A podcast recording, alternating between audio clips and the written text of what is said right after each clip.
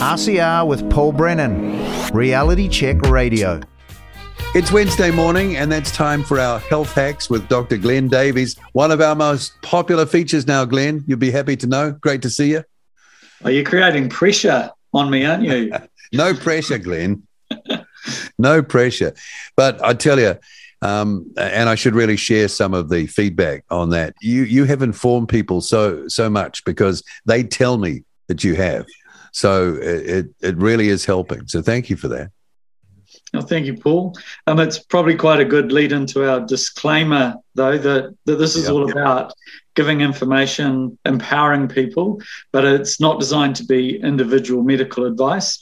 Um, people still need to discuss this with their healthcare provider.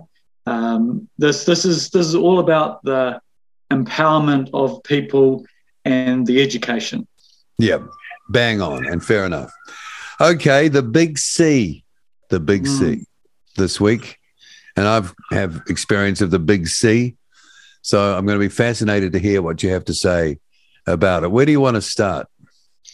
Yeah, so I just want to start by saying that the oncologists that deal with cancer are exceptionally good at what they do.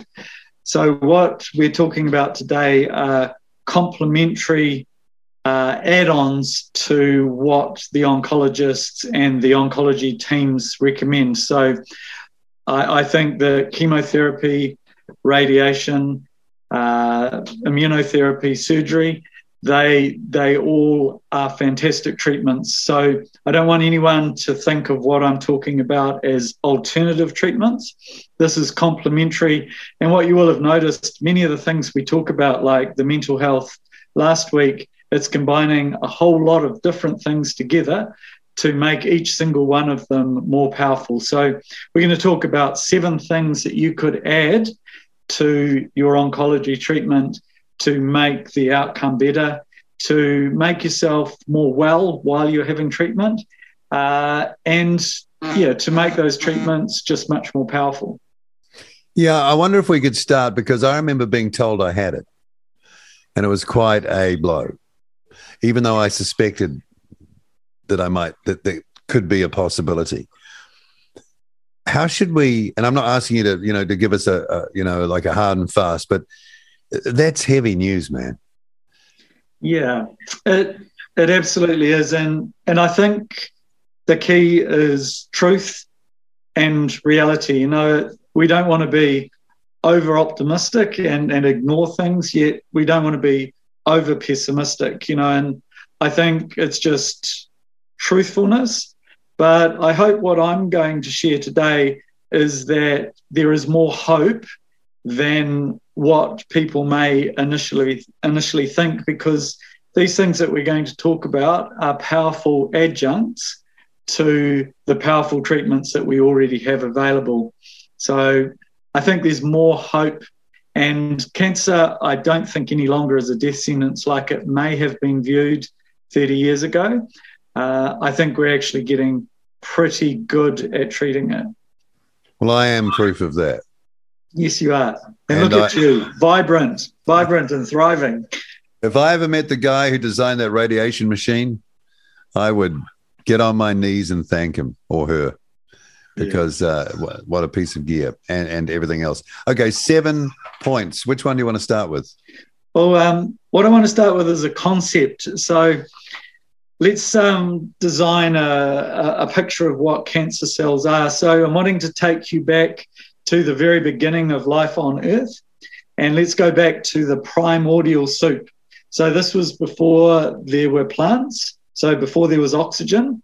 And imagine a whole lot of single cell organisms with their little uh, tails all swimming around in this massive soup. And let's think about what those single cell organisms are trying to do. So, number one, they're trying to reproduce themselves as quickly as possible. Number two, they're trying to use up as much of the resource that they can so that the other single cell organisms can't have them. They're trying to move into other parts of the pond and occupy that part of the pond. And they're trying to take that part of the pond over from the single cell organisms that are already living there. So, am I presenting a picture of what cancer cells try and do? I thought you were describing um, life as we know it at the moment, just with more cells. Possibly. No, yeah. I'm talking. A, I'm talking about an analogy, a way to think of um, cancer yeah. cells. Um, so on the, the final part is before there were any plants, so there was no oxygen. So let's think of cancer cells as primitive cells yeah. that are trying to reproduce themselves, trying to use up as much of the uh, resources as available, trying to move to other parts, and trying to take over from the cells that are already there. And that's a really good way of thinking of cancer. And they're a bit dumb and stupid. You know, these cells are primitive. They're not like the modern cells with all of their sophisticated biochemistry. They're primitive, dumb, stupid cells. And that allows us some opportunities to weaken them that we haven't had in the past and we haven't talked about a lot in mainstream oncology. So, so that's what I'm going to go on and talk about. So, the first uh, thing I want to talk about is a scientist called Otto Warburg. So, Otto Warburg, back in 1930, he won the Nobel Prize for Medicine and Physiology. And what he worked out is that the primitive cancer cells use a primitive form of respiration. They are only able to convert one glucose molecule into two ATP molecules, whereas the modern cells can t- change one glucose molecule into 36 energy molecules. So there's a difference of 18, an 18 fold wow. difference between glycolysis and oxidative phosphorylation. So that shows us that cancer cells use a lot of glucose compared with normal cells. Now, most people that have had cancer will have had a PET scan. I'm not sure if you had. Yeah, I had one. I had one. So what happens with a PET scan is you attach a radioactive isotope to glucose and you inject that into the body. Because cancer cells are so hungry for glucose, they take up 18 times the amount of glucose compared with normal cells. And then when you take an x ray of the whole body, you see these um, patches in the body that light up, and that's how you identify where the cancer is. And a PET scan is done particularly to look at for cancer in lymph nodes or in distant sites. Now, the fact that that is used as a tool to pick up cancer tells us that cancer cells consume glucose. So, what if we didn't give them any glucose? What if we starved them of their fuel source then they are likely to weaken and, best case scenario, um, die. So don't give them any glucose. So the first thing I would say is if you have cancer or you have had cancer or you are at risk of cancer, sugar is a poison. Wow. You know, sugar is a poison for anyone with cancer and just stay well away from it. You know, and that PET scan is the example of that. So sugar is a poison if you have cancer. I remember when I had my PET scan result phoned through to me. I was on the bus. Yeah. Going, yeah, on the bus going into town. And I knew it was imminent and I knew the number of the oncologist and I knew it was him. And I thought, this is probably it. And from a, mom- a moment there, I was like, oh. And of course, I'm sitting on the bus, a whole lot of passengers. Anyway, I got on the phone and he said, "Hi, it's you know so and so here. Got the result of your PET scan, and it's clear." And I was on the bus, and I went, "Great!" And I yelled it out, and the person sitting next to me, like, "What? Are you okay?" I was, sorry, sorry. I just had some really good news. You know, um, I remember that moment. Speaking about those cells, um, I mean, we make those cells in our body, but they sound like they're sort of like foreign entities. By the way, you, you're talking about them. Um, no, they're still part of us. They've just regressed. They're they're sophisticated cells that have lost their I don't know their uh, well, their programming culture. Yeah. yeah, well, they've they've just got a bit uncouth. You know, they've um, degenerated. Like dinosaur cells. You know, like reptilian sort of version. Yeah, yeah, yeah, exactly. Yeah, so that's an analogy, a good way to think of them. And everything that I talk about is is feeding into that concept of them being primitive, but our normal cells, our non-cancerous cells, being sophisticated. Therefore, we can differentially um, affect the cancer cells and leave our, our sophisticated normal cells alone. So don't give them any sugar, but it's more than that. Think about a ketogenic diet or a low carbohydrate diet because I've said this before. All carbohydrates, that's your bread, your rice, your potatoes, um, your cakes, your flour, your biscuits, all of that gets turned into blood glucose. So it's not just the sugar you eat, it's all the carbs that you eat that becomes blood glucose. So a ketogenic diet or a low carbohydrate diet has a role in cancer because it will support our sophisticated cells that can use fats and ketones, but will starve the cancer cells. So, point number one um, is avoid sugar. Point number two is consider a low carbohydrate or ketogenic diet to starve them, put them under pressure, and make them more vulnerable to the other treatments. So, do they they still hang on though, right? They're still clinging to anything that they can get. You, you, are trying to sort of like wing them, or or obviously take them out, but yeah, they're, best, they're pretty hardy, aren't they? I mean, they are. Well, best case scenario, we starve them to death. More reality is that we weaken them and make them more vulnerable to the other treatments that we're using in conjunction. Right. Yeah. Hmm. Yeah. So a lot of people say, I don't know how to eat when I've got cancer. To me, the answer is a low carbohydrate diet that is full of nutrients and vitamins that will nourish our healthy cells.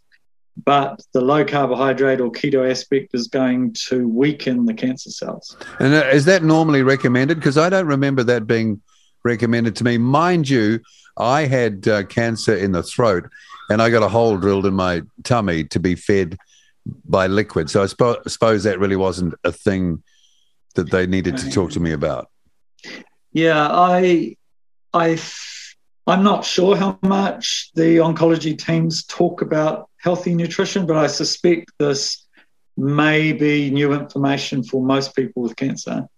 Okay, all right. So the idea is to starve out, literally, mm-hmm. starve out the cells. Exactly. Right. Yes.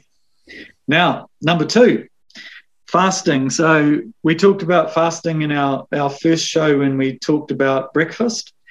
So fasting, again, it's going to starve the cells of nutrients, but it's also taking away the growth factors.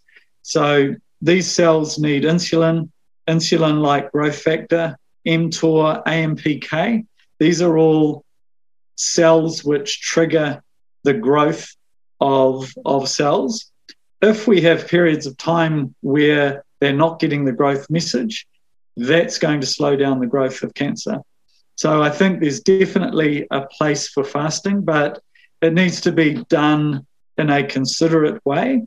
Uh, you know, there's many people with cancer who are struggling to maintain their weight. So I'm not suggesting that long fasting is an important part for everyone with cancer, but I think it's something for everyone with cancer to consider.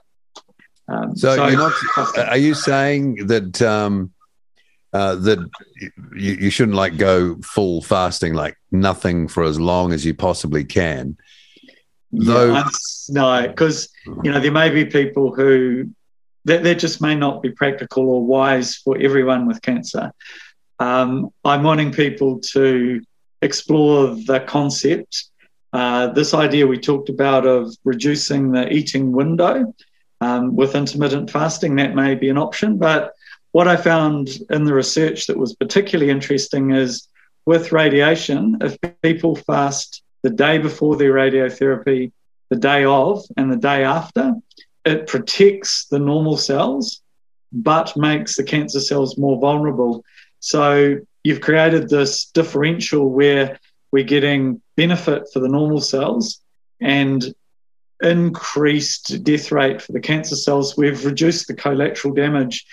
And people say that they feel better they get less side effects from the radiation and the chemotherapy if they're fasting. So I think this is a really important concept and something to discuss with the, you know, the oncology teams. But I was really excited when I read that the fasting on the day before, the day of, and the day after radiation reduce the side effects and potentially makes the radiation more powerful. Wow. Okay. I don't remember being told that. Yeah. Mind you, we're going back 10 years here. Yeah. Um, yeah, it may be that this is more modern than that. Um, so, Hmm. yeah. Okay. Though it makes sort of common sense. Yeah. Starve them out. yeah.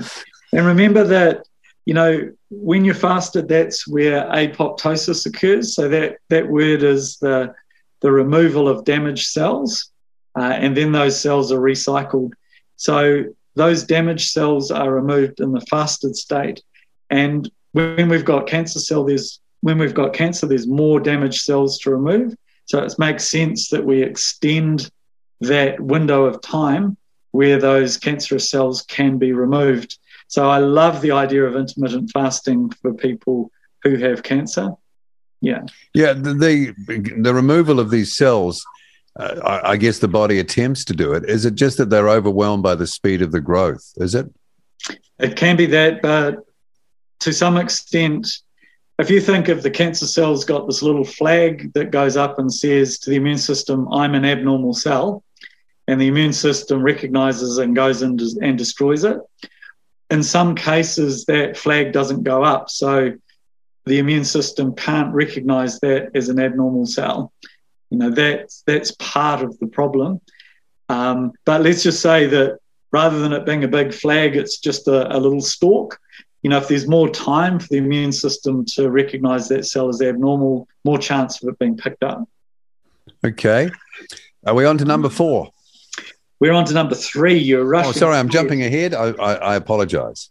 We're on to number Starving. three. I, it's not fasting. This is starving. starving cancer. So, um, I'd I'd like people to uh, think of a book called How to Starve Cancer. It's by Jane McLelland. So, How to Starve Cancer by Jane McLelland. Now, she's an English physiotherapist who uh, has read a whole lot of the basic science around cancer, and she's worked out that there are metabolic pathways that can be blocked uh, to increase the starving of the cancer uh, that we've already talked about.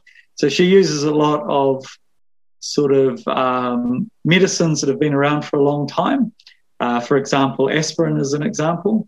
And she uses a number of supplements, again, that have been around for a long time to block the metabolic pathways to stop the fuel getting into the cancer cell. Now, so far we've talked about glucose, but uh, as cancer cells adapt, sometimes they can learn to use other fuel sources. So they can learn to use protein, particularly uh, glutamate, and eventually they might learn to use fats or ketones. So we can block those other pathways to, you know, to starve that cancer cell more effectively. So that book, How to Starve Cancer, is a fascinating book. It's complex. There's a lot of information in there.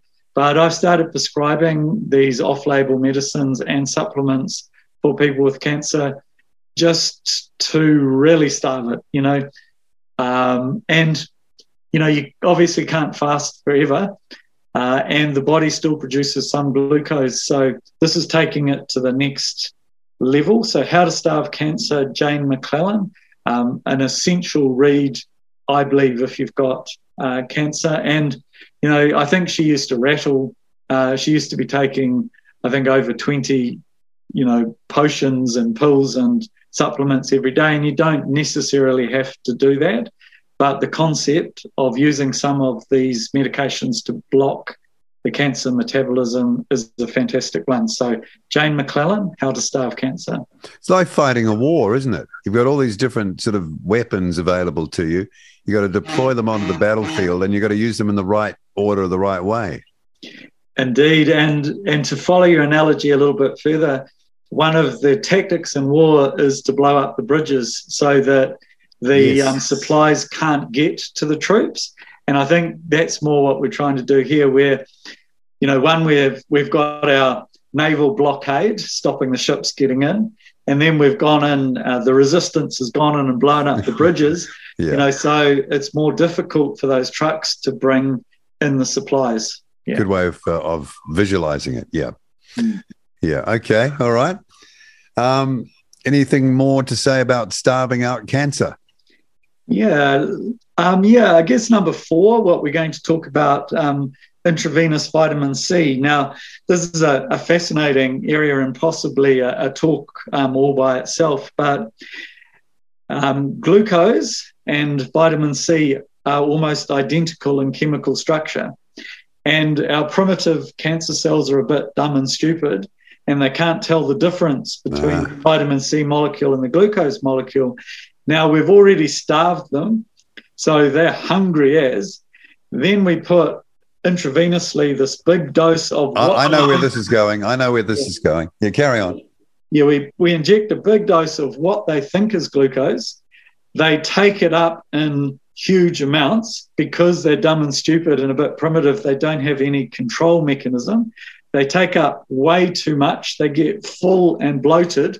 Um, best case scenario, they, they explode, but probably more realistically, when they break down that huge amount of vitamin C, they turn it into um, uh, hydrogen peroxide. And the hydrogen peroxide is a toxin within the cell and it hopefully kills the cell or weakens it further through toxicity. So that's probably how the intravenous vitamin C works. Now, notice that I'm talking about intravenous vitamin C. This is massive doses uh, delivered straight into the into the vein, you would never achieve the doses high enough to deal to cancer cells by taking it orally. But intravenous vitamin C may have a place, especially if you combine it with the fasting and a low carbohydrate or ketogenic diet. Is that offered up as part of standard treatment, or would you have to request that? How do you go about getting that? Yeah, so intravenous vitamin C is now used in ICU unit, ICU units and medical wards for sepsis, but um, you would have to access it through a, a private facility. And in most big centres in the country, there are places offering intravenous vitamin C. Okay, so it is, you can get it, all right? It's available, yep. Okay, yeah. that's a very that's a very clever it's a very clever thing to do to fool yeah, you, the cell. Basically. Yeah, and see how we're it's all going back to this um, differential of the the modern cells being sophisticated enough to manage these um, things, whereas the dumb primitive cells don't have the machinery or the intelligence to manage these things. So we're we're differentially starving or damaging the cancer cells, but protecting the normal cells. You started talking about the you know the primitive world, the soup with no oxygen.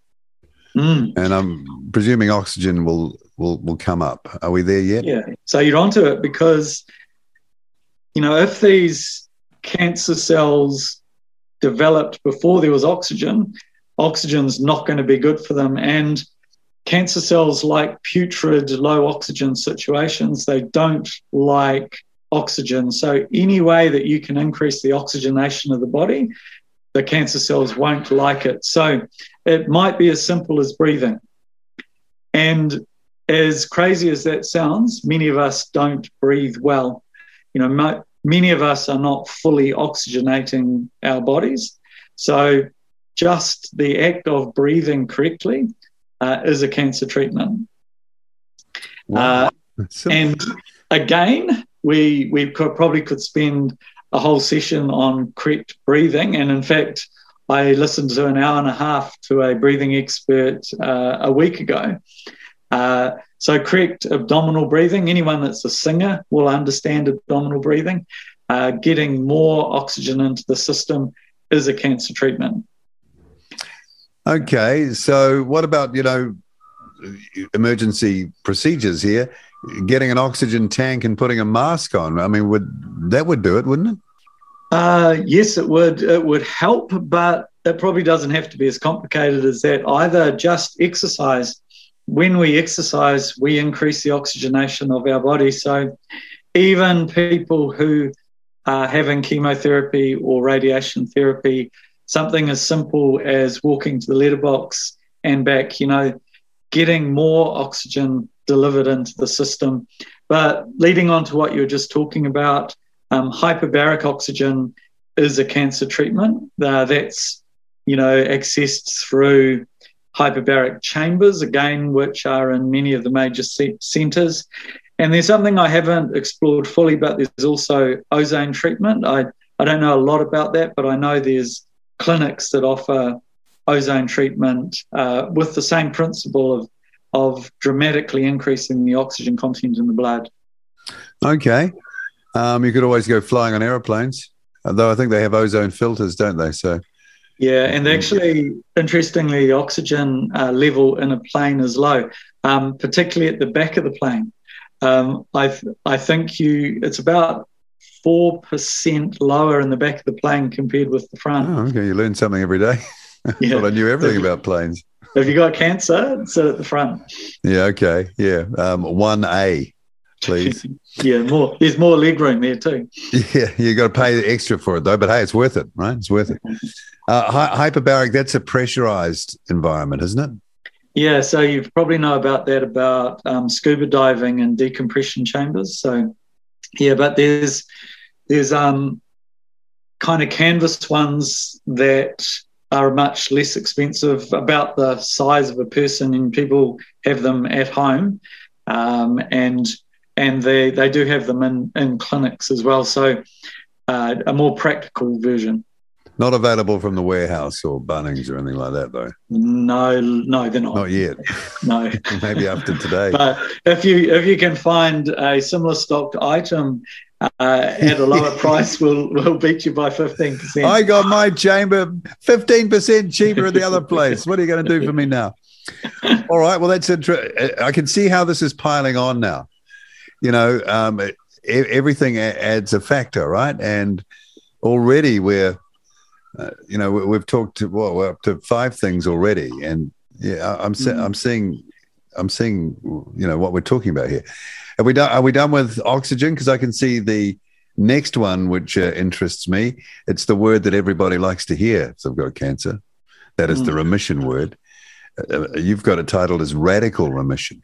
Yeah, so I'm referring to a book by an author called Kelly A. Turner, and she wrote a book called Radical Remission, and uh, the sequel was called Radical Hope. And she did something which seems incredibly logical and sensible to me. She interviewed a thousand people who had had unexpected recoveries from uh, advanced cancer. And all she did was ask them what they did. Uh, it seems bizarre to me that no one had thought to do that before now, but she simply asked a thousand people who had had unexpected cures from cancer what they did and wrote down what they did. And there were sort of nine things that the majority of people did. Uh, and those I think are very um, therapeutic. Now, I'm not sure I'll remember all nine, but thoroughly recommend uh, the book. But one of them was that every person was proactive. They were not patient. They were not a patient. The word patient comes from the Latin word party. I'm not sure if I'm pronouncing that correctly, but it means to be subservient, to be patient, to do as you're told. And I tell everyone with cancer that's the last thing you want to do. You don't want to be waiting around patiently on waiting lists. You want to be a pain in the ass and insisting that you get what you want and what you need when you need it. So every one of them were proactive and they would have been looking at all of these options and more and considering them and weighing them up, you know. So being proactive, everyone had a strong reason to live. Now, I'm not saying I don't want to die. That's not a strong enough reason. You know, a strong reason to live is I want to be here for my purpose or my life has uh, an incredible. Yeah, I'm not team. done yet. I'm not done yet. All right. Yeah, and I know why I want to be here. I know why I need to be here. It may be for my family. It may be for my grandchildren. You know, someone said to me, um, I need to be around for my niece's 21st because I have some really embarrassing stories to tell that no one else knows. And I've got to be there to tell those stories, you know. So, a absolutely strong reason to live. And every single one of those people had that. Yeah, actually, just reminded me because uh, I've known relatives over the time who, you know, in their final days, they've held on for someone to to arrive mm. who was coming from overseas or something, and you know, and they've somehow they've managed to do that, even though they l- looked like they maybe couldn't. And then when that person had turned up, they kind of let it go. Then, you know, mm. spot on, exactly. So, rather than um, so exactly as you as you've said, but um, you know years earlier. Yeah, yeah, right. Uh, slightly different context, but the same sort of yes. effect. You know, the same the will. The will, exactly. And then there were other things. They um, radically changed their diet. They used supplements. Uh, they acknowledged that they were part of something bigger than themselves. You know, so they acknowledged the energy of the universe, or however you would describe uh, that concept. They recognized that they were part of something bigger than themselves. They um, had a supportive community and they used that supportive community. And I think I'm probably at about seven, so there's a couple more that I've forgotten. Yeah, I can, I can, I can personally relate to that actually. Mm. Yeah, so that's kind of more dealing with the emotional side of it. You know, everything we've talked about has been metabolic, it's been around starving the cancer. You know, this is bringing in the the incredible power of of the mind uh, and using that as a tool. You're almost um, reprogramming your um, nanoscale elements in a way, aren't you? Yes, absolutely. Yeah. I can't think of a, there's a bit of a clumsy way of saying or whatever, but yeah, you, you, you're almost like re, kind of re, rewiring. I, I, think the I think the reason that it's it's difficult to describe is it's perhaps getting into these areas that we don't understand quite as clearly, but that there are influences that we can channel uh, that are powerful, even though we might struggle to describe them clearly. Yeah. All right. Uh, I imagine um, for people who have got a very serious, what they think is maybe even a terminal cancer, suddenly having remission must be an incredible experience. Yeah, and I, I think what I what I'm hoping people will get from this is that there is hope over and above what they may have been told because if we added every single one of these things on there, we are going to make the situation better and the existing treatment more powerful. So, you know, that's that's really what this message is about. All right, that's radical remission. Mm-hmm. We're up to visualization now. I'm yeah, interested so, in this one. So, Paul, have have you ever heard of parents buying a wart from their children? No. Okay, so how this works is you say to the child, uh, I want you to focus on that wart on your thumb, focus all your attention on it for five minutes a day, and that's going to make the wart go away. And if you can do that, I'm going to buy you the uh, bicycle that right. that you've always wanted, for example.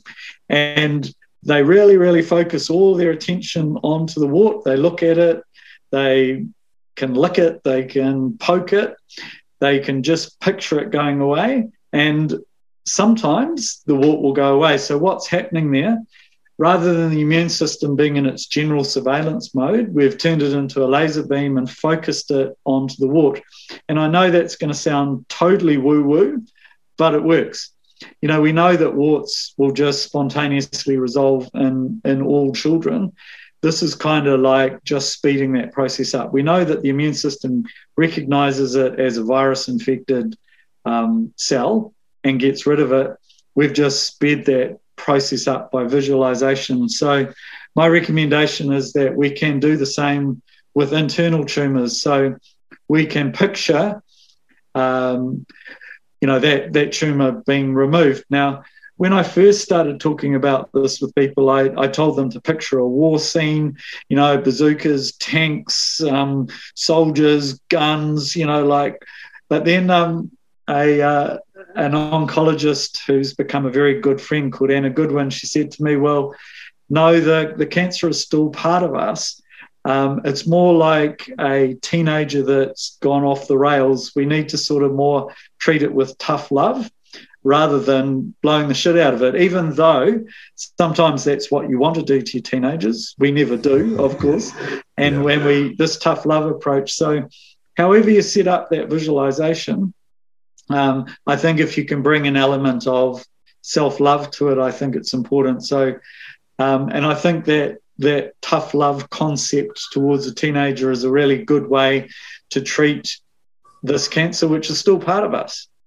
I can speak to that um, because I went through that myself, and I I did that, and that's a very good way of putting it. Tough love. And if you don't mind, I'll just tell you very quickly what I did because I had a lot of time to do it. I was in, in bed basically for, for about two and a half, three months, pretty well. I had a lot of time on my hands and I felt like crap. I got to say, through a lot of it from radiation and chemotherapy. And, and no one told me that I should do that, but I felt naturally that I should.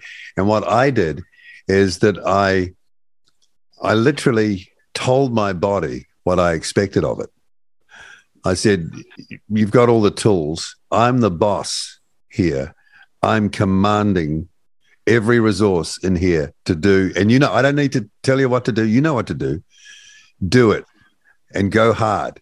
And I I did that all the time for about three months, probably 10, 20, 30 times a day. I didn't visualize on the physical. Well, yeah, on the location I did. So I didn't like, you know, the battle scene thing. I, I didn't see it like that. But w- what I did was I, I, I, yeah, literally commanded, like, you know, the general. It's an order and it's my expectation. I'm not taking anything else except that. You do it. And I did that over and over. Now, obviously, the treatment I had was the main factor in, in getting rid of it. But one thing I did find out um, at the end of the process was uh, I was told by one of my oncologists that I was the fastest recovering patient for this sort of cancer that they'd ever seen and okay, I'm only in the Wellington area. the world's huge. There would have been others, but they were quite surprised at that, given I was late stage, you know, um, and it, w- it was touch and go for a bit.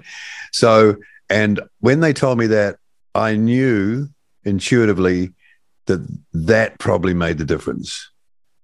Could be wrong, but that's that's what I felt. So that's that's kind of my comment on that. It's, um, that's an amazing story, Paul. Well, it's what happened, but it came naturally. I, I'm sure plenty of people do this, you know, but I think it was just in the resolute command nature of the instructions. Like, mm-hmm. I'm not settling for anything else. I'm sorry, no excuses. You know what you need to do? Do it. Do it now. Don't yeah. stop. I'm taking nothing, no other um, excuses kind of thing. Anyway, and that's probably that sort of tough love thing. Yeah. No, congratulations. You know, yeah, that's that's really cool. Thank you. Anyway, I, that's about all I can add to it. yeah. So you know that's that's what I've got here. I'm not suggesting that that is the totality of complementary uh, treatments. I think it's an example of of some that are based on you know some pretty good science you know, there will be many more treatments. So please don't think it's limited to this. Uh, but these are some examples. And the main point I want to make is that these are all add ons to what you are already doing, which are powerful and good treatments. But the more fronts that you can attack this cancer from, uh, the more likely you are to have to have a positive outcome. So, you know, that's that's the message uh, here. And I hope that it will create more hope for people that um, currently have a cancer diagnosis, but also for people to think about preventing cancer as well, because many of these things are relevant to cancer prevention as well. So, yeah, that's that's a little look at the complementary uh, treatment of cancer. Again, totally usable information, Glenn. Thank you so much. It's going to resonate with a lot of people. I, I know that again from personal experience. Not trying to make it about me, but the empowerment through information can never be understated. It can never be underestimated. I don't think so.